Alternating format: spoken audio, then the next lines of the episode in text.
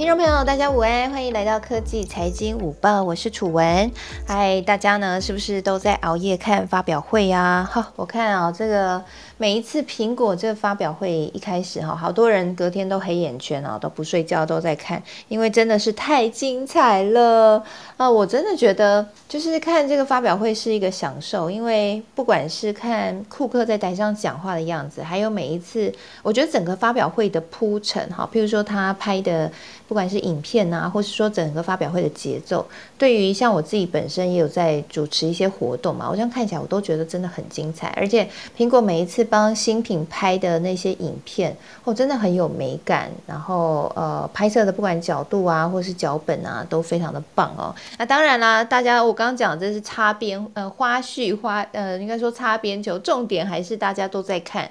推出来的新品精不精彩？我们今天科技财经午报呢，就要一次帮大家来整理一下苹果发表会的重点。如果你没有看完全程的发表会，没关系，今天我们就跟你聊，跟大家来分享这个发表会里面，诶最重要的产品推出来的新品有哪些重要的革新和特色。那同时呢，我们今天也会跟大家来聊一下总体经济哦层面，因为呢八美国的八月份的 CPI 已经公布了，那这个对于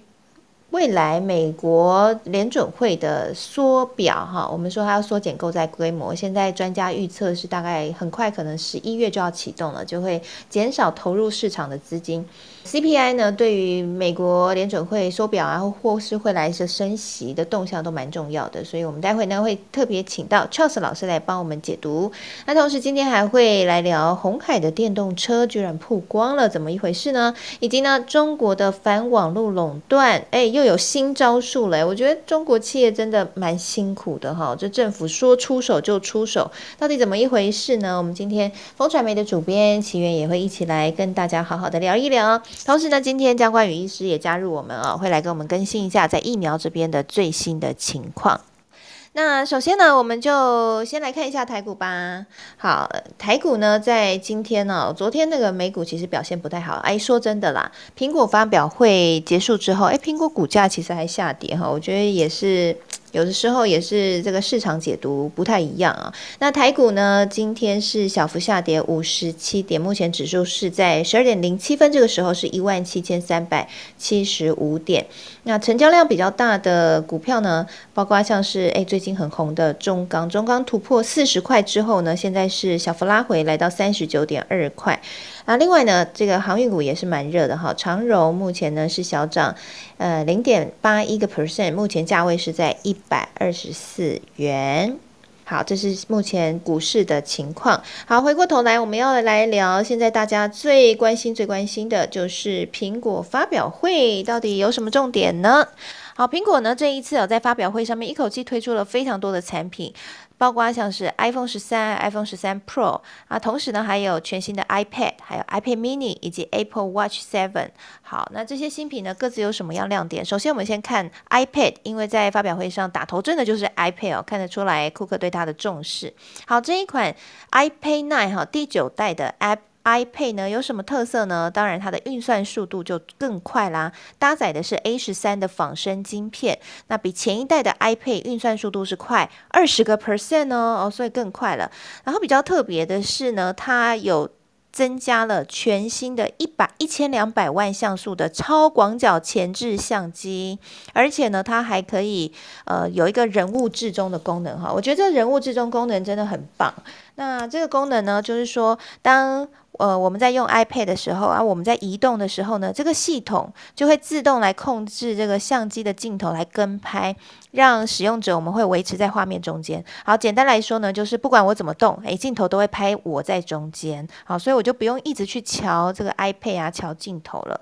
那如果有其他人加入，譬如说突然呢，诶，我的同事一起加入呃视讯会议的行列，相机呢也会自动侦测，然后同步把镜头拉远，让我们两个都。会在框框里面，哎，你看这个功能真的很棒哈，人物至中的功能，所以就是我觉得是很方便啦，就让我们不用在一直去调整镜头。那从这边也看得出来，苹果这样的一个新产品放入这个人物之中功能，其实就是要因应现在。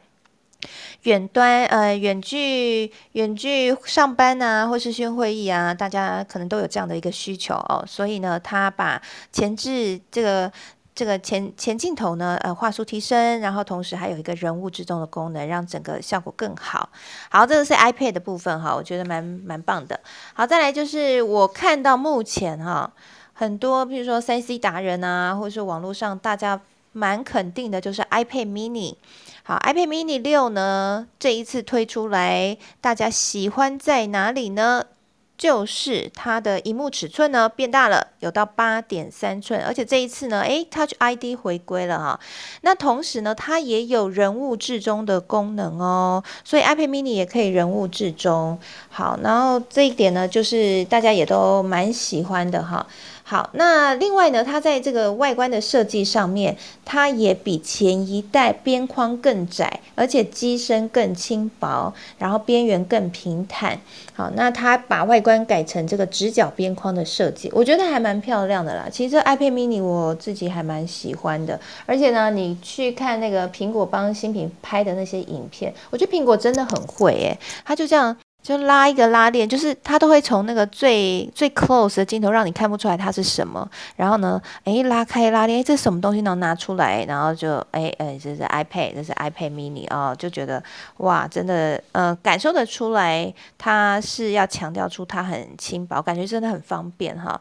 好，然后我我觉得我补充一下，这个 iPad 啊，我觉得有一个部分很棒，就是苹果有特别强调说，这个 iPad 它要，我觉得它有一个很强烈的一个动机和企图心，就是它要用 iPad 去取代平板电脑。你从它这一次的呃新品拍摄的影片当中可以看得出来，因为它就直接这个 iPad 用一用，你就装上那个键盘，然后就打起来就非常的方便。啊，然后他一直在强调这样的一个形象和意象哈，但看了真的我觉得蛮烧的啦哈，就是就哇，这个我看他装那个键盘，以前我们如果要把 iPad 外接键盘要用蓝牙什么，就蛮不方便，但这一次它的那个外挂装的那个键盘的设计啊等等，就是。造型又漂亮，然后又很方便。好，那这是 iPad 和 iPad Mini 的部分。好，iPad Mini 呢有四款的，iPad Mini 六有四款颜色啦。好，黑、银、紫、粉，好，还蛮漂亮。容量有六十四 GB 和二五六 GB。好，提供给大家。好，第九代的 iPad 呢，荧幕是十点二寸了。好，补充给大家。好，再来呢就是 iP。Apple 的 Apple Watch Series Seven，好，这一款呢，这一次的特色最大的就是它的荧幕更大了，它的荧幕的可以看的这个面积增加了二十个 percent，好，它整体大小没有变大哦，但是荧幕更大了，然后屏幕的边框也变得更窄哈，只有一点七厘米，那而且它也加入了电池快充的功能，支援四十五分钟可以从零百零电量。变成八十电量，哈，八十 percent 的电量，四十五分钟就可以充八十 percent。好，那我觉得，呃，除了好外观啊这些设计之外，我觉得比较特别的是，也是苹果它在它的新品的影片里面特别强调的，就是 Fitness Plus 这个软体的功能。那它在里面就会强调啊，你就是用这个呃 Apple Watch Series Seven，那你就可以使用这个 Fitness Plus 哈，然后它可以去做。很多很多不一样的运动，它这个是采用那个 Watch OS 8的系统哈。那不管你要做皮拉提斯啊、太极啊、户外单车啊、单车啊，或者是你要冥想哈，它里面一直强调 meditation 就冥想哈。那里面都可以有一些新功能和数据统计。那另外它也强调说它更加的耐用。好，它更不容易荧幕破裂，而且它可以保持五十米的防水。那你在沙滩啊或水上运动使用都没有问题。好，即便你跌倒哈，你那个。新品影片里面就拍一个人不小心骑单车跌倒，好，但也没事啊，手表也没事啊。那他这就他特别强调，应该就是主还是一样主打运动市场，然后强调说在运动当中使用你更不用更安全，然后也可以收集到很多的数据，同时呢你也不用怕它会坏掉哈。他特别强调这一点。好，再来最后就是重头戏了，iPhone 十三系列。哇，我想应该很多苹果迷都等很久很久了。好，这一次呢，一口气推出了 iPhone 十三、iPhone 十三 mini 以及 iPhone 十三 Pro。好，iPhone 十三呢是六点一寸，好，iPhone 十三 mini 是五点四寸，iPhone 十三 Pro 呢是有六点一寸，也有六点七寸的 iPhone 十三 Pro Max 啊，就荧幕更大。那 iPhone 十三系列都是搭载着台积电五纳米哈最先进制成的做成的 A 十五晶片，所以效能就会变得更快。那我觉得有一些。可以去印证之前我们猜测的消息啦，像是它的刘海更小啦，啊，电池容量也更大，荧幕也更亮啊，电池续航力和相机功能也都升级，这些都是没错的哈，跟之前大家猜的差不多。然后 iPhone 十三系列呢有什么样的特色呢？呃，我想它最大的一个特色哈，就是它增加了一个电影模式。好，这个电影模式我觉得还蛮酷的。我想，呃，它这个电影模式是怎么样呢？就是说，只要开始录影，那么这个手机的镜头呢，就会自动将焦点放在拍摄的主体上，好，创造出一个很漂亮的景深效果。好，简单来说呢，呃，你如果这样，呃，呃，你你如果开始在移动，它会自动对焦之外，它在它苹果的新品的影片当中哦，也有拍摄这个功能，就是比如说我的眼珠看向。杯子，那这个相机呢就会自动对焦到我前面的杯子，好，所以我就不用自己换焦距。那这这个其实我觉得我自己这电视台出来的，我看了以后，我觉得哦，这个真的是。唉，又要造成一波产业革新了吧？因为以前在调整景深，其实是一个嗯蛮大的学问哦。就是说要怎么样在快速移动当中，或者是说在拍摄当中去呃转换焦距对焦，其实是摄影师一个很重要的技能。但现在科技让手机就可以自动做到了，而且它居然可以跟着你的眼神去转换焦距，就是我看向哪里，然后镜头就好像。好像我的读心术，好像我的眼睛一样，就会自动看向那个地方，然后清楚的对焦。好，我觉得大家可以去看一下苹果官网，就有这个他们新品的影片。哈，你看了应该会很有感觉。好，推荐大家可以去看一下。好，所以它的相机系统有达到一个这样的一个电影级的模式，哈，自动的升级。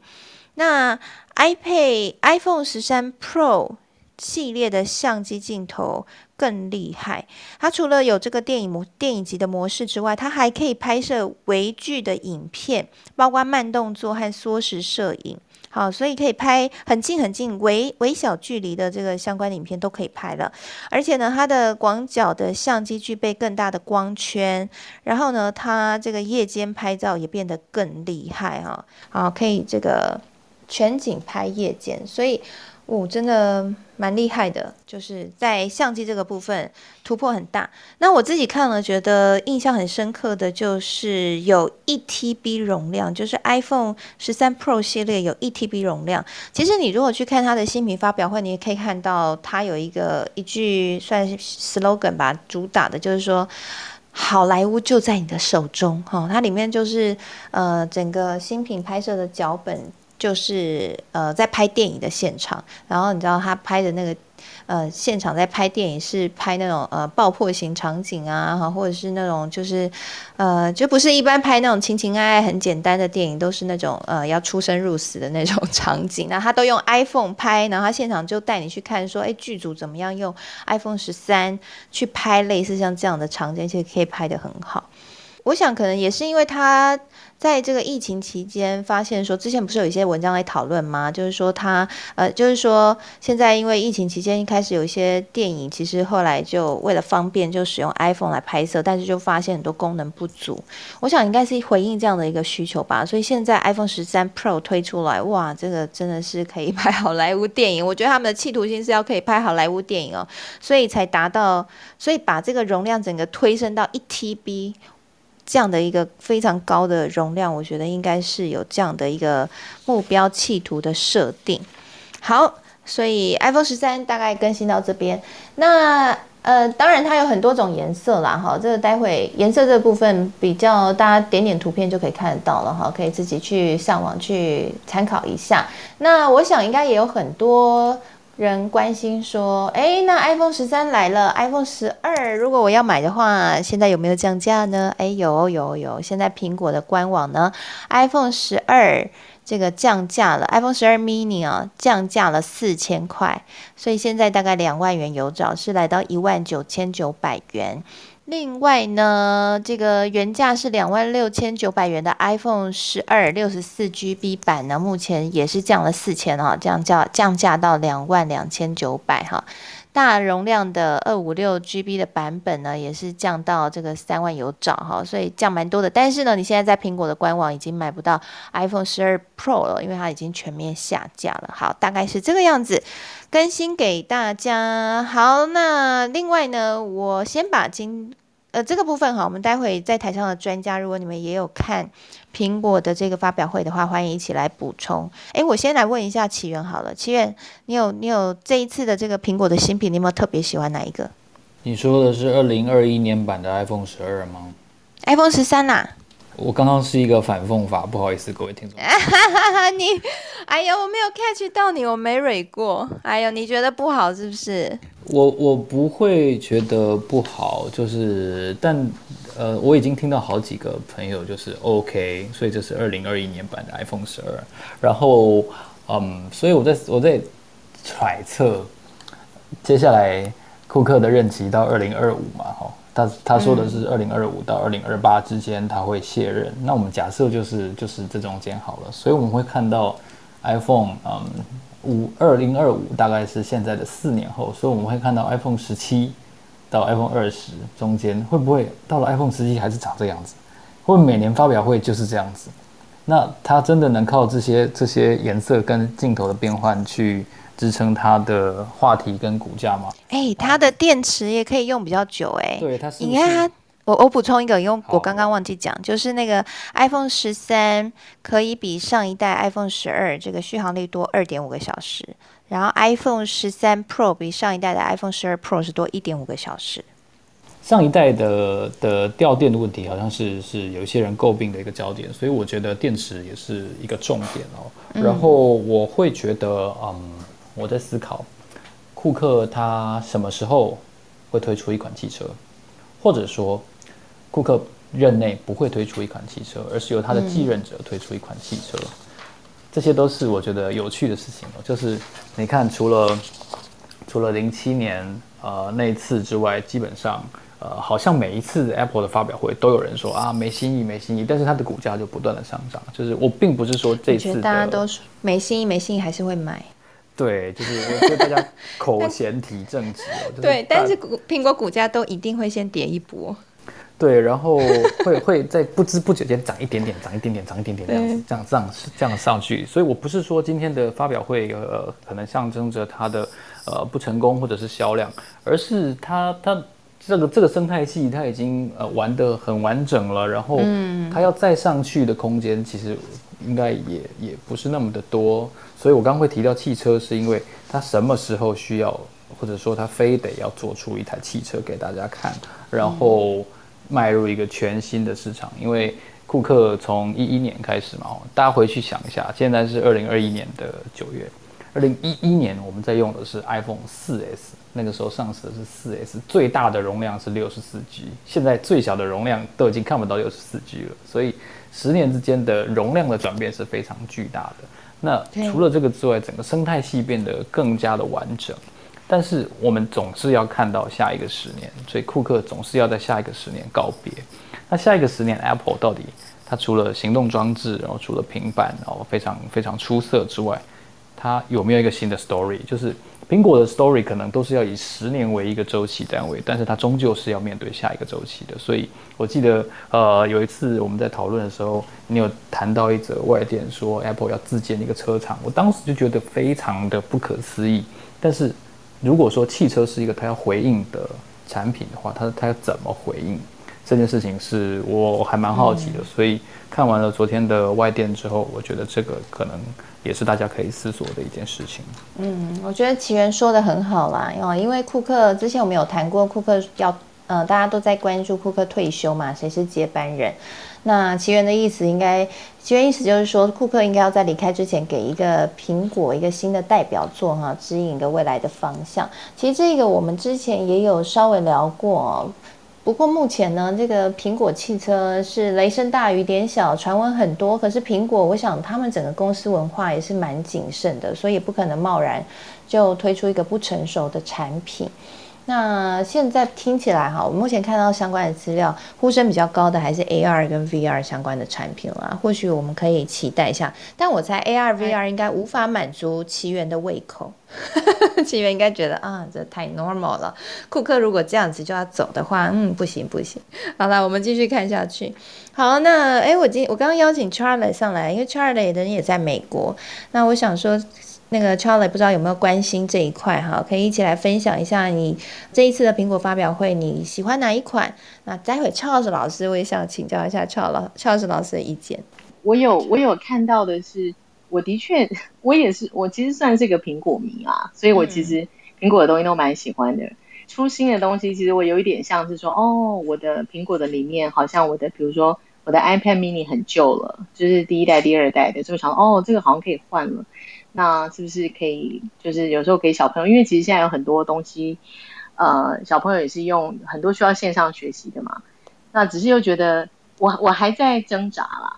对，然后呀，然后手机的部分也是像大家讲的，十二的时候我就觉得没什么惊喜。那我就觉得这一次我大概可能只有对那个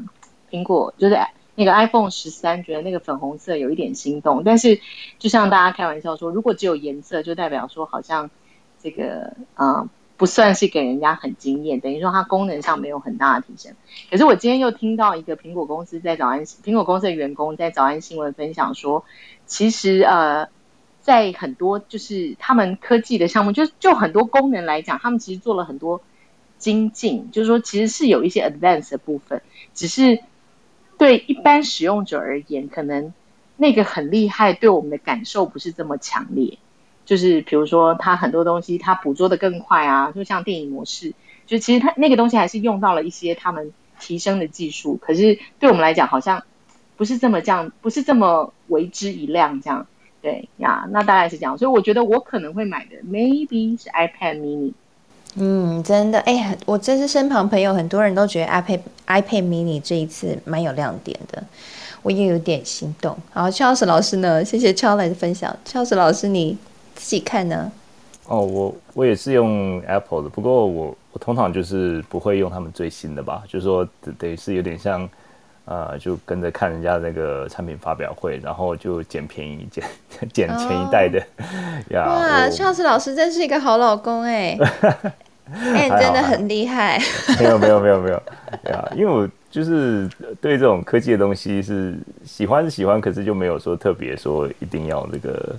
因为你知道它 eventually 就是再过可能六个月，再过一年又又有更新的产品，因为就是的确是呀堪用，那就是就像刚小小说，可能就是接下来可能会帮小朋友，可能他再大一点，可能帮他买个手机的时候，或许会。会这样子把我的淘汰之后就给他用，然后自己可以拿买新的。嗯，对啊，其实所以我们刚刚才报给大家，就是 iPhone 十二。现在官网上已经比较便宜了，大概降价了四千块。不过 iPhone 十二 Pro 已经买不到了，在官网上是已经下架了哈。那 iPhone 十二在 Apple 官网上现在有，然后已经降价。所以如果你要捡便宜，跟 Charles 老师一样的话，可以去看一看。那各大通讯商现在应该 iPhone 十二系列也都有降价。不过我看好像有一些都快要断货了，我刚刚是看新闻的。所以如果有想要的话，可以赶快去问一问。好，因为我确实啦，如果说没有一定要用到最新的，或者说我觉得如果你没有想要拿 iPhone 来拍很厉害的影片的话，啊，你其实 iPhone 十二就蛮够用了哈。iPhone 十三就是反正就多了，简单来说就是多了说哦，它续航力比较多，然后它的镜头更好，然后可以拍这个可以我们刚刚讲的就是呃这个跟着你的眼睛去转换对焦哈，大家有这些新的一些功能。江医师，江医师也是苹果迷吗？要不要补充一下？呃，我我其实不懂这种东西，算外行哎哈。但但是我就是说，如果说自刚刚回去讲那个 iPad 的话，因为其实我手上用就是自从它那个接头改成 Type C 之后的那个新的 iPad，然后然后用的也是二代的 i iPad 笔。但我是觉得说这次的更新，我觉得也是还蛮不错。至于说我不知道那个所谓的广角广角镜自中的功能是不是只说，即便我斜着放 iPad 在我面前，那那个镜头还是自动会帮我去做调整位置哈。如果这个是的话，那其实我现在提了斜着放，它也会把你置中。哎，这个是好问题。对，因为因为我发现我现在手上的这一台，它就有这样的功能了。哦，对，那那时候呢，记者跟我在那个 Line 视讯采访的时候，我就发现说，它其实会自动调整我的那个位置，把我放在中间这样。对，那。我会觉得就是说，以以以这代的改进来说，我有感觉到就是运算速度变快，然后大概有些那个品质功能的品质上有更显著的进步了哈。那我想这个可能对于说那个高阶的那些设计师啊，或是一些那个任何领域的操作者来，如果有专精的部分，这些功能对他们来说很重要。但是如果说是比较泛用型的话，我我觉得这个是对我来说可能。我像像我现在手上，我我都已经说，我都已经用二二代笔，而且就是那种那个目前 i iPad 大家应该听得出来，我们我用的已经不不是那种说下面有按键的那那一种了。那这种我可能就是不会说去直接去换这样子，可能就就还会再等。但是如果说是那种可能你自己手上的 iPad 哈，它它还是下面有按键的那那一种，就是那个那个接头哈，还还是还是属于说是那种不是 Type Type C 的哈。那个其实我是觉得可以考虑准备要换的啦，对啊，不然可能很多功能会跟不上。但是我昨天有看到，就是说它有个功能是可以直接接超音波，其实这个对我还 对，这个真的只有医师会注意到。对，我不知道乔乔老师有乔乔老师还有其他人有没有注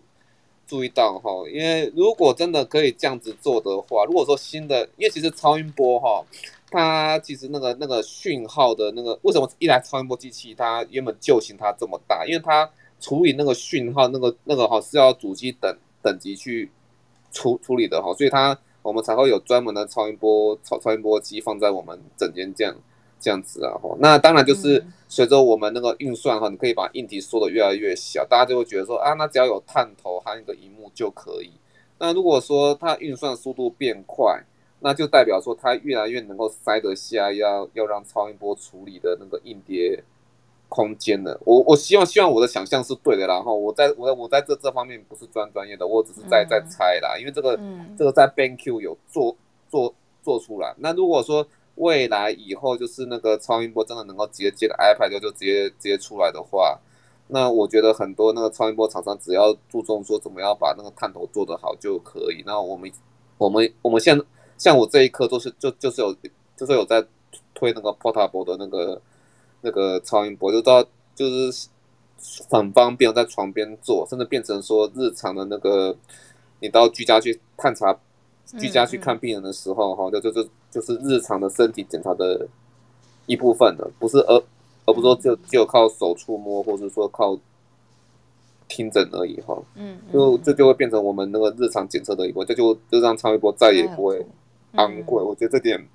对我们医疗界其实很重要了。嗯嗯嗯，好，谢谢江医师的分享，我们也可以持续，我我待会也来更深入研究一下，因为我之前是没有。注意到这个超音波的部分，但如果有的话，哇，真的就如同江医师刚刚讲的哈，真的是太棒了。好，那江医师，待会我们听众已经呃有听众在问说，是不是可以这个混打的这个相关的议题哈？最近真的蛮热，我们待会请江医师再帮我们好好的说一下。那我们现在呢，还是一样先按照这个主题的顺序了，先从。呃，总经这边开始聊起，我们要先请教一下 Charles 老师。那 Charles 想跟俏子老师请教的，当然就是八月份的核心的 CPI 现在出来了哈。那比市场预期的低诶，它这个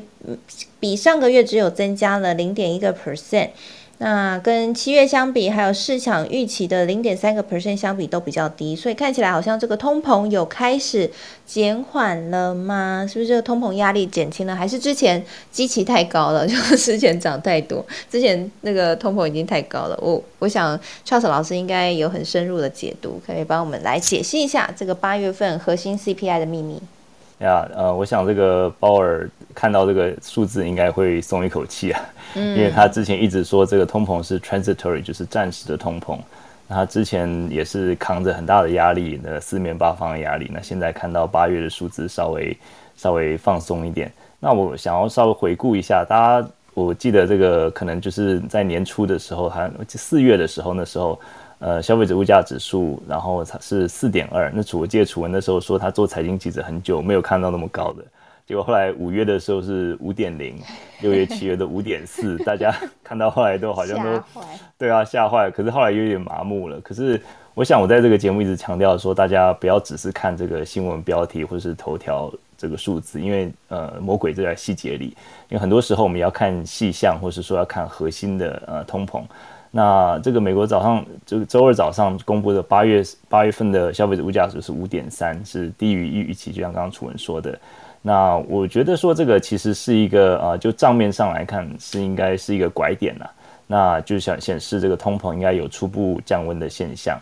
那它的这个啊核心通膨是出去掉呃，如果是去掉那个能源和食物的话，是只有百分之四。那也是看到它是比七月来讲是稍微降低一点。那嗯，其实而且就是我们之前看到一直说什么二手车市场啊，是其实是它月增也这个从七月到八月竟然是呃这个价价格是下跌的。那因为我觉得说，就像刚才楚文说，是二零二零年的低基期嘛，因为就是说整个经济是一个呃停摆的状态，所以说低基期你如果说怎么样的呃随便一点经济活动，可能就会造造成这个年增率很高。虽然说经济学家我们通常都是看年增率，因为就是说。嗯，看月增率就是很多时候会因为季节性的变动因素会造成一些呃不不稳定，就是说可能不是一个很好的指标。但年增率就是说我七月跟去年的七月相比，八月跟去年八月相比，这个是比较稳定的一个比较。可是因为就是说去年基期实在太低了，所以说呃这反而说显得月增率这个这个这个资讯变得很重要。那至于月增率的话，那从呃如果说看这个整个。嗯，八月的月增率是百分之零点三，从七月开始到八月只增增了百分之零点三。那如果说看这个趋势来看，从六月我们就回去三个月，六月的时候是月增率是百分之零点九，然后七月的时候是百分之零点五，八月是零点三。所以你看这个月增率就是有慢慢慢慢趋缓的情况。那如果说是看核心的通膨的话，同样也是呃一个趋缓的减状况，从六月的零点九到七月的零点三到八月的零点一。所以我觉得这个其实是一个还蛮值得呃，觉得也让人觉得有点放心的一个一个趋势啦。那就是你如果说看细项的话，除了二手车市场之外，那住房就是他们的这个 shelter，就是住房呃，就是我们之前也是怕说住房可能会呃，因为大家在抢房子，然后呃，就是这个这个物价会也是会推的推推升物价。那我们看到它月增率也是比比起六月跟七月还要来的低。那其实就是说，呃，可能就是说，大家之前我这个之前有描述过，就像是一个抛物线的成长，就说你一开始它还是在成长，可它成长的那个啊，这个这个呃增率已经慢慢慢慢降低了。那我想这个其实虽然说是这样子，可是我觉得应该还是不能掉以轻心啦。就说这并不表示通膨压力已经消失了，因为通膨的压力还是在一些呃一些不同的这个。这个这个产业啊，或是不同的这个呃经济的区块，还是继续的持续。因为如果说你看这个上个礼拜有出呃这个公布的这个生产者物价指数，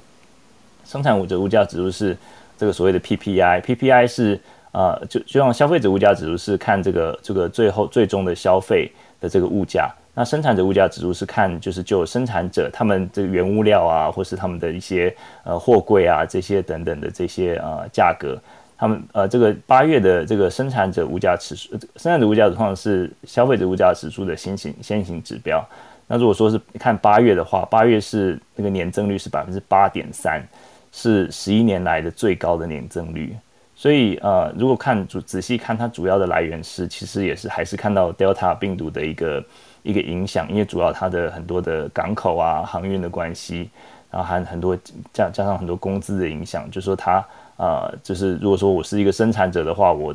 我的这个货柜现在从亚洲过来的货柜几乎要五到十倍的这个成本，增加我的成本，然后再加上我的工资越来越高，那我一定最后就是撑不住，我必须要把这个这个成本转嫁给消费者。那转嫁给消费者的时候，就变成呃消费者物价指数会上升的。所以我觉得，就是虽然说看到这样的一个消费者物价指数，看到一个好像稍微像拐点一样的一个一个趋势，可是我觉得应该还是不能掉以轻心，因为我觉得这个 Delta 的。嗯，因素还是不知道说会是会是有多大的影响这样子。嗯，所以看出来未来还有很多有可能会增加物价上涨的因子存在，对不对？就 Charles 老师的意思是？对，因为因为就是现在港口的这个啊，当然就是说最最最后最后这这就长长远来看，应该最后还是会解决了。不过就是不知道是多久。那现在很多。呃，厂商现在就在呃，就在就是做他们圣诞节的一些计划。通常圣诞节的一些航运啊、海运啊，通常是十月、十一月。呃，不过现在很多他们就是已经在排到圣诞节，很多都排不到了。嗯，我刚刚也看到一个很有趣的新闻，就说因为 Delta 病毒的这相关的关系啊，还有加上之前的呃，拜登在阿富汗撤军，造成一片混乱，就是现在。民意上面对于拜登的这样的一个做法，可能有很多不同的声浪啊。所以呢，这一次联准会我们知道要选新的主席了嘛？那现在华尔街是非常认同说，或者说应该是一个基本共识的猜测，觉得应该会是鲍尔会继续第二任的四年任期。那其实呢，就是来自于说，虽然鲍尔跟拜登是不同的党籍，鲍尔是共和党嘛，拜登是民主党。但是呢，如果呃，但是呢，因为鲍尔他是采取比较鸽派的策略，然后他又很重视劳动市场胜过于通膨，所以就看到他最近嘛，就认同这个通膨可以高一点没关系，但主要就是想要推劳动市场的复苏。那大家其实是蛮认同，在美国这边好像大家是蛮肯定鲍尔的。那如果拜登让鲍尔继续当联准会的主席的话，还可以给人一个超越党派的印象。我想好奇问 Charles 老师，确实是如此吗？这个我之前其实有讲过一句话，就是其实这种财政政策其实没有没有党派了，因为我觉得说鲍尔其实他基本上跟这个耶伦他的基本上是同一阵线的。那耶伦是就大家都知道是财政部长嘛，就是鲍那个呃拜登钦点的财政部长。那我觉得鲍尔他本身呃就是从我之前这样看他到现在，我觉得他他的这个。嗯，的确，像楚文说，他是比较鸽派，然后他的这个温和派，对，比较温和派。他对于这种就业市场，我觉得他的呃，他的他是愿意去倾听其他的这个委员的声音，因为他本身不是不是经济专业嘛，那他本身是这个法律专业，所以他是很愿意去倾听别人的这个经济的意见，而且他就是真的是对于实质面比较比较重视。他也他很很多时候他就说，他宁可。让这个呃通膨稍微热一点，然后您您然后呃他也要让这个就业市场回到回到这个几乎是完全就业的状态。不过我觉得呀，现在这个呃现在这个其实呃我觉得呃对于央对于联总会来讲，其实对他们购债计划呃减少购债计划应该是不会改变了，因为我觉得现在的这个经济其实大家可以看到下半年的这个整个经济的状态，因为 Delta 病毒的影响嘛，我觉得会比上半年来的趋缓。那现在也就是经济复苏到现在的目前的情况，它也是可以慢慢慢的、慢慢的收手，就是把一些把这个宽松的货币政策慢慢收回来，这样子。嗯，那我想再请教 Charles 老师最后一个问题，就是大家投资市场很关心的，嗯，因为现在市场预期是说十一月份的时候，联准会可能会开始缩减购债。那现在如果八月份的核心 CPI，哎，目前看起来好像还 OK，呃，通膨没有很严重。那这个十一月份缩减的购债这件计划会不会有一些改变呢？譬如说，哎，我们就不缩减啦，啊，或者是说，呃，接下来的升息呢，是不是就不会那么急促？呃，我觉得不会，我觉得它的，嗯。因为我觉得，就是说，这个这个啊，鲍尔跟从之前耶伦到鲍尔，他们的一个，嗯，我觉得他们的一个采取的一个跟大众的一个啊沟通的方式，就是它是完全的透明，所以我觉得他一旦，而且而且我觉得他之前已经给大家打足够的这个预防针了，就说哎年底之前要是要减少购债哦，然后呃股市也可能也反映了一波了。那我觉得说，如果说现在又又反过来说，哎，那我们就就还是呃还是不要减少购债的话，我觉得对他们的公信也是有所影响了。而且我觉得其实呃现在毕竟他还没有决定说购债减少减少多少购债嘛，因为这个都还是说他只是说减少而已。那如果减少从一个月这个一千两百亿变成一千亿，一点点而已，那他也可以说他还是还是谨守他的承诺的。可是那个幅度没有很大这样子。那我觉得说目前来看还是呃，我自己认为说还是十一月是蛮是蛮有可能的。十一月，然后它的这个规模或许不会太大，因为我觉得最近的这个劳动市场呃就是有点疲软之外呢，就是说它的嗯这个通膨，我觉得说虽然说这个八月只有一个月的数据，感觉好像有点。降温，可是我觉得，呃，因为总的来讲，五点三还是蛮高的，所以说我觉得应该它还是会，呃，大概最有可能还是十一月还是会继续的，呃，开始减少它的购债。嗯，了解了解，嗯，所以，嗯，我觉得上次老师刚刚讲的很好，就是说。呃，鲍尔和联准会其实近年来都是这样的一个方式，就是比较公开透明的。那如果说现如果说之前他在这个全球央行年会上面哈，Jackson Hole 上面已经都已经把话都讲了，那后面如果突然有一个很大幅的转弯的话，其实会。在之后他讲什么，大家可能不一定就会很信任了哈。所以目前按照这个联总会给大家打的预防针，应该还是会按照时程来进行喽。所以大家要特别留意一下。那其实这也是为什么最近金融股还蛮强的哈，因为就是呃未来还是会走向一个升息的循环，所以对金融股是有利的啦。所以现在还蛮多资金就慢慢转到金融股哈，大家可以注意一下这资金流的状况。好，谢谢恰老师老师。那我们要接下来聊下一个议题了。就是电动车，哇哦！红海真的转型有谱，红海要来大改变了吗？这个大家网友都说海公公就靠这一波了吗？就是红海的 M I H 的第一代电动车在 P T T 上面意外的曝光了哈，有人偷拍，然后呢秀出了这个 M I H 的第一代电动车。我刚刚去看了一下这一台电动车的图啊，就看了一下那个偷拍照片。然后，哎，这台车是红，是白，呃，sorry，是黑色的，是黑色的。然后有两个白色的小小胡须吗？哈，还是小刘海吗？好，跟一般车其实长得有点像了哈。那这是红海的电动车。那大家好奇的话，可以去 Google 一下，或是我会分享在脸书社团科技财经五报俱乐部里面哈。你可以待会进到社团里面来看一看，如果你好奇的话，我把链接放在里面。好，那这一台车呢，看起来是蛮有流线感的，然后车牌上面是标示着 Foxtron，哈，就是红华先进。那基本上跟曾经曝光过大家猜测的外观基本上是蛮像的。那这一次曝光的呢，应该是 C 级距的电动车，也是红海之前有说二零二三年会推出的，会量产上市的 C 级距的电动车。那其实红海在明年就已经预祝。预计要推出电动的大巴士了，好，不过蛮蛮有趣的，大巴士没曝光，但是这一款 C 级距的电动车曝光了。不过这曝光是不是一个公关的行销操作？我觉得还蛮值得讨论的。下面那个我看 PTT 的那个网友已经吵成一团了，有人说哎这就是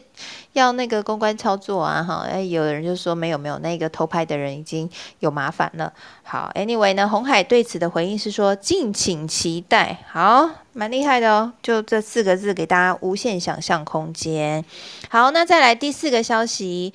跟大家聊的就是中国的反网络垄断，现在又出新招了。我们知道中国才对阿里巴巴出手，哈，之前出手这一集打的蛮重的，然后现在呢又出现了对于网络巨头的反垄断的监管的新措施。工信部呢近日要求说，哎，平台和平台之间不可以相互屏蔽网址的连接来竞争。好，意思是什么呢？就是有时候你登入微信啊，啊，你要有一个呃支付连接，如果你要去到它的竞争对手的话，可能就会被屏蔽起来，你就连不过去。那现在中国是说不可以，中国政府说不可以了，啊，所以要求这些呃网络平台商、这些网络巨头，通通都要去改善。好，那这件事情就是一个蛮大的，对产业链来说蛮大的一个冲击哈。嗯，因为其实大家都会玩这个屏蔽的游戏，诶，现在就全部都要改变了。好，其实这个中国监管对网络巨头出手，其实已经让这个网络巨头的股票市值已经几乎腰斩了。好，讲几个例子哈。呃，在去年开始，哎，我们看到中国政府对网络和金融科技企业进行反垄断和数据的监管。那中国市值最高、全球众多机构持股的两大民营企业，就是腾讯和阿里巴巴，到如今呢，市值已经蒸发了四千亿美元。这个减幅已经达到四五成了哈，所以几乎是拦腰砍半，真的是非常的辛苦。好，这两个部分呢，我想奇缘应该都有很深入的观察，想请教一下奇缘，你怎么看这两则新闻？诶，我觉得没有互相屏蔽。虽然听起来是基本要求，但这个好像不是违反商业常识吗？你想想看，你去虾皮上面会看到雅虎购物的链接吗？这这个是太奇怪了吧？所以我在幽默幽默，我在京东上面我还可以看到阿里巴巴的链接，说的阿阿里要去阿里，请点我。呃，这个是不是 大家都一家人？他现在是要讲这个意思？这是否有点有点过分呢？我觉得这个不是很基本的一个要求嘛？那。那如果我在亚马逊上面还可以看到 eBay 的连接的话，嗯，好了，就是假设真的强迫这样子，但大家的共同的利益，可能以总额来说，是不是减少了呢？就是我利益一定会流流动到另外一边嘛？嗯，我我看到一个报道，他说啊，中国就是为了解决断点造成的痛点的问题。我在想，是不是该不会是就 你知道，领导自己觉得很美颂哦，怎么就被屏蔽了呢？不高兴，所以开闸没有啦，我开玩笑的啦。我想跟那个习近平最近这件事情，习近平最近不是有一个那个要共同富裕，嗯，这个政策有关会不会？呃，其中一种可能性是某些特定的事业体，举例来说，蚂蚁金服，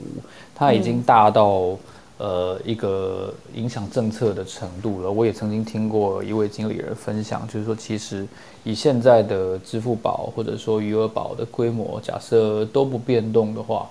呃，其实中国有的时候在调整货币，或者说在升降它的存款准备率的时候，很可能它它的升降是无效的，因为资金的流入跟流出全部都是在余额宝这个大池子里面。其实真正中国呃实体经济或者说他们呃中国一般庶民的钱包是不会受到影响，是已经大到这种程度了。所以我猜测啦，我猜测是如果真的支付宝被分拆或者说被 spin off 出来，然后蚂蚁金服变小。呃，从现在这样子看起来是有可能。我记得半年前，嗯，差不多有半年前的，我们在看这个阿里被财阀的时候，我们那个时候我还录了一集 podcast，说这样子的一八二亿的人民币是开始还是结束？那个时候我不确定，但我现在看起来可能还不是结束，而且也离结束还有好一段路。嗯，了解。所以这一波应该还是会继续进行哈。哎，真的，呃，那我想问哦，七月，你觉得中概股现在是低点了吗？之前我看中概股好像，哎，不不不止中概股，我们说中国的整个股市市场，或者是买中国基金，之前有一波反弹呢，还蛮大波的。如果类似的事情继续出来的话，我不敢说是是最低点，但投资风险还是很高。往反方向看，它它起码不贵吧？哦，就光这件事情，我觉得就就值值得值得思考了。我不会推荐大家特别要买中国，因为它的政策的监管的风险，今年已经展现给你看，就是它会无预警的，就是晴天下雨，然后呢，你会在晴天滑倒，就是莫名其妙的事情，然后你不能理解，我就不能理解是一个大家最最最痛苦的的事情。然后，嗯，它也许会是你你想到，但可能我猜测。距离现在可能要好久以后，为什么呢？因为明年有二十大嘛。那在二十大之前，我觉得谈谈什么呃什么东西定案，什么东西落实，我觉得都还不确定。因为二十大是政治面一个非常重要的里程碑的事件。嗯，了解了解。对了，嗯，这其实这一次，呃，中国出很很多的这个相关的出手哈，也跟。刚刚起源讲的明年的政策上面的这些变化有关系，好，所以呃，如果你要投资中国市场的话，你需要有心脏去承受这些不确定性。那起源对红海的电动车呢？你看这个消息，我刚刚看了一下红海的股价，哎，经过这个曝光之后，这个相关这个电动车的照片曝光之后，今天股价上涨超过两个 percent。哎，那个真的不是他们有意识出的吗？我觉得很像，就是，我不是我不是说他非非非一定是这样子，但是看起来我不太理解，就是为什么可以让现场的人偷拍这个管控。我不理解，可是他是他是两年后才要出呢，为什么会这时候就要做宣传？我觉得也有点太早。我我在想啊，所以整个整个操作是让我让我抱了很多的问号的，然后。电动车这件事情，我觉得它在它在代工的品牌上面，应该接下来还会宣布更多，这样看起来才才够壮观嘛，而且它也才能够符合呃红海这个用量去控制成本的这个历历来的专长。它其实不管代工的是什么东西，它的用量控制成本这件事情，一直都是做得非常出色的。嗯嗯嗯，好，谢谢奇缘。好，最后一个话题，我们要跟大家来聊一下疫苗的现况哈。好，我们先跟大家来呃讲一个新闻。这个新闻呢，就是呃现在国内大概有三百多万人是没有办法等到第二季的莫德纳。那好像很多都是长辈哈。那现在呢，指挥中心有提到说，跟台这个台大将会进行混打高端疫苗的临床试验。那苹果就有一个新的报道，就是他们掌握了最新的进度。那这个计划呢，是通过已经通过了人体试验的伦理委员会了。那这个计划是说呢，可以去，呃，就是民众可以去参与这个计划，那你就可以随机的进行盲测，盲测试验是怎么样呢？就是说你可以打第二剂，但第二剂呢，你有百分之五十的几率你可以打到莫德纳啊，因为你是不知道你要打什么，那有一半会打高端，一半会打莫德纳。好，那试验结果在一个月之后会进行解盲。好，这是一个新的消息。然后刚刚有跟大家讲那个新的消息是高端，高端呢，它也得到了这个嗯 WHO 的这个认可哈，呃，获得 WHO 的赞助，将会在哥伦比亚进行四万人的临床试验。好，这个是目前这个打疫苗的一个新的状况。那刚刚呢，我们也有收到这个伟霆，他想要问。呃，问一下，呃，江医师哦，就是说，因为现在大家都在，应该不少人开始陆陆续续都打过第一剂了。那现在混打到底是不是可行的？譬如说我第一季打的是 A Z，那我接下来混打是 OK 吗？那如果说我今天第一季打的是高端，那第二季可以混打别的吗？会不会有什么的问题？啊，这边想请教一下江医师，那同时也请江医师，是不是今天有带一些新的消息要跟我们来更新？OK OK，嗯，哦，刚才好像蛮多资讯的话，我看看我从从什么地方开始讲。那个基本上哈，我我讲的话，应该我的想法应该之前哈都有跟大家讲过了哈，就是关于说混打。那事实上，按照那个在六月底哈牛津大学那个发表的研究里面哈，不管说是你那个。A Z 打先打 A Z 再打 B N T 还是先打 B N T 再打 A Z 哈，那两者都会刺激相当高的 T 细胞免疫反应的，这个其实都会增加说啊同一个抗体它上面的效价，然后对于说对抗变异株是有功能的。那以抗体的产生浓度来说哈，先打那个 A Z 再打 B N T 哦，浓度会几乎是等于两剂 B N T 这样。那先打 B N T 再打 A Z 的话。好，那可能就是那个抗体浓度会稍微少一点点，但是其实也还不错。但是事实上，我们在讲这种事情的时候，其实要非常的小心哈，因为抗体浓度其实有时候可能不是这样子去比。好，那因为最近也有几篇研究说，到底哈，那每个疫苗抗体浓度是可以直接这样比吗？可是我们又发现说，好像要获得那个假设说我们要获得百分之十，每获得百分之十的保护，或每获得百分之二十的保。保护力，我们又发现说，A Z 疫苗的抗体所需的浓度，哈，那其实那个都比那个呃那些 B N T 莫德纳疫苗都还来的低呀，哈，这是什么意思？就意思就是说，哈，A Z A Z 疫苗只要一点点的抗体，哈，它其实就会相当于说 B N T 或莫德纳非常非常多的抗体这样子哦。所以说，即便哈那那个。呃，在呃产生一开始保护力的时候，哈，那些 mRNA 疫苗，啊，他们的那个保护力比较高，抗体也冲的比较高。即便一开始是这样，那然后呢，他们好像那个抗体掉的速度哈，然后那个呃 A Z 疫苗好像也是比 m R 疫苗还来得快哈，在七十天之后哈，那个 B N T 会掉到二分之一，好，那那个呃 A Z 疫苗哈可能会掉到五分之一到六分之一，但是以保护力的那个续航性来看说，好。那个在呃 A Z 疫苗后六个月不那个三个月之后哈，它降到啊它降了百分之六，但是 B N T 疫苗很快就是降了百分之十二，降速度相当快啊。也许五个月之后，那两者的保护力就会打平了哈。这个是之前在英国的那个超大型研究哈，应该是那英国的什么 D 有个 D 开头，反正没没没有没有关系，反正是英国的国家统计局哈，他们是收录了非常多。好，那 B N T 和 A Z 疫苗施打者，哈接接种者他们的那个所得的一些一些情况，所以呃这样子整理而言，我将以上的资讯讲这么多，其实是跟大家讲说，哈抗体的浓度，哈在不同疫苗间直接比较，其实是呃有待公允的，哈它不一定是正确，这也是免疫桥接它可能会遇上的问题。那所以说混打它们所产生的抗体的浓度，我们说哦好像有比较高比较低，也不见得有意义，好，而是还是要看说保护力的情况是如何。但是基本上有个不争的事实，应该是说 T 细胞的免疫在混搭中被被增强之后，它似乎可以提高对于那个变异株的能力。这个有点讲，这个有点讲的比较多，但是就是我还是要提一个风险给大家听，就是说。啊，你混打的话，你基本上两剂的那些副作用、强烈的副作用风险你都会经历，不会像你打同样品牌，好，那你就会承受，只要承受一次的副作用就就可以了哈。所以呃，我会比较建议，如果是老人家的话，混打哦，你可能就是要再看看啊。如果说你本身是心血管疾病哈，比较有问题的哈，就是不是很比方说，比方说可能才刚刚出院的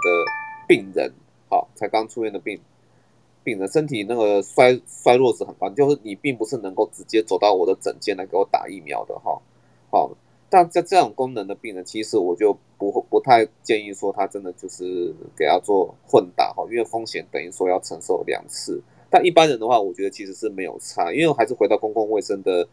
宗旨然后，然后能够混打是在一个安全许可的范围内给你一个方便哈，你这个没有，那你就可以打另外一个接长补短而已了哈。混打其实，在一般民众的概念是这样，我只要减少社区的风险，及早把这疫苗打完就好了。大概是这样的一个建议的。那我好像这样讲那么多才回答出我其中一个问题。刚刚有讨论说，现在政府在针对那个莫德纳孤儿也开始开放这个混打的试验。是是是是是是。对，不过你刚刚有讲了，其实如果是老年人的话，其实这风险是蛮高的哈。所以如果听众朋友大家家中有长辈的话，要再帮忙仔细评估一下了。好，那刚刚医生呃还有跟我们更新的一些消息，对不对？是不是要带给我们？哦，对对对对对对，哦，这个刚才楚文有讲到那个高端呐，吼，是不是接受打？我也是刚刚看到这一则消息，不过我发现他文中叙述好像高端公司自己好像也在状况外，他说还要求证那个消息来源哦，因为 WHO 网页好像没有这样写，不知道是从哪一个。外电来的这个，所以我们可以再等等看，哈，到底是情况是怎么样？好，这个这个，我觉得这个消息我们再等。然后大家可以看到我 Instagram 最新的一篇贴文，那是张截图，哈，是英国的那个呃那个公卫局，哈，他们公就公共公共卫生部啊，哈，Public Health 呃 PH 啊 Public Health England。哦，那他们其实就是有，就是在昨天晚上，在台湾时间昨天晚上的时候，有那个记者会新闻稿出来，哈，比如对于说那个所谓第三季啊，第三季的一个声明，就是其实意思就代表说，虽然我们台湾也是在买那个第三季，但未必是大家都会打得到这样子哈。我大概把就是说他列了一些族群，然后说是适合打第三季的哈。大家可以打开我 Instagram 最新的一篇贴文，然后我稍微把那个族群呢念给大家听哈。那在英国呢，基本上哈，他讲的就是第一个安养院的病人，就是状况太差了，可能抗体都不太够哈。那这样的病人可能就四个。这第一个啊，第二个就是这个很特别哦，他抓了一个分水岭哦，就五十岁以上的成年人。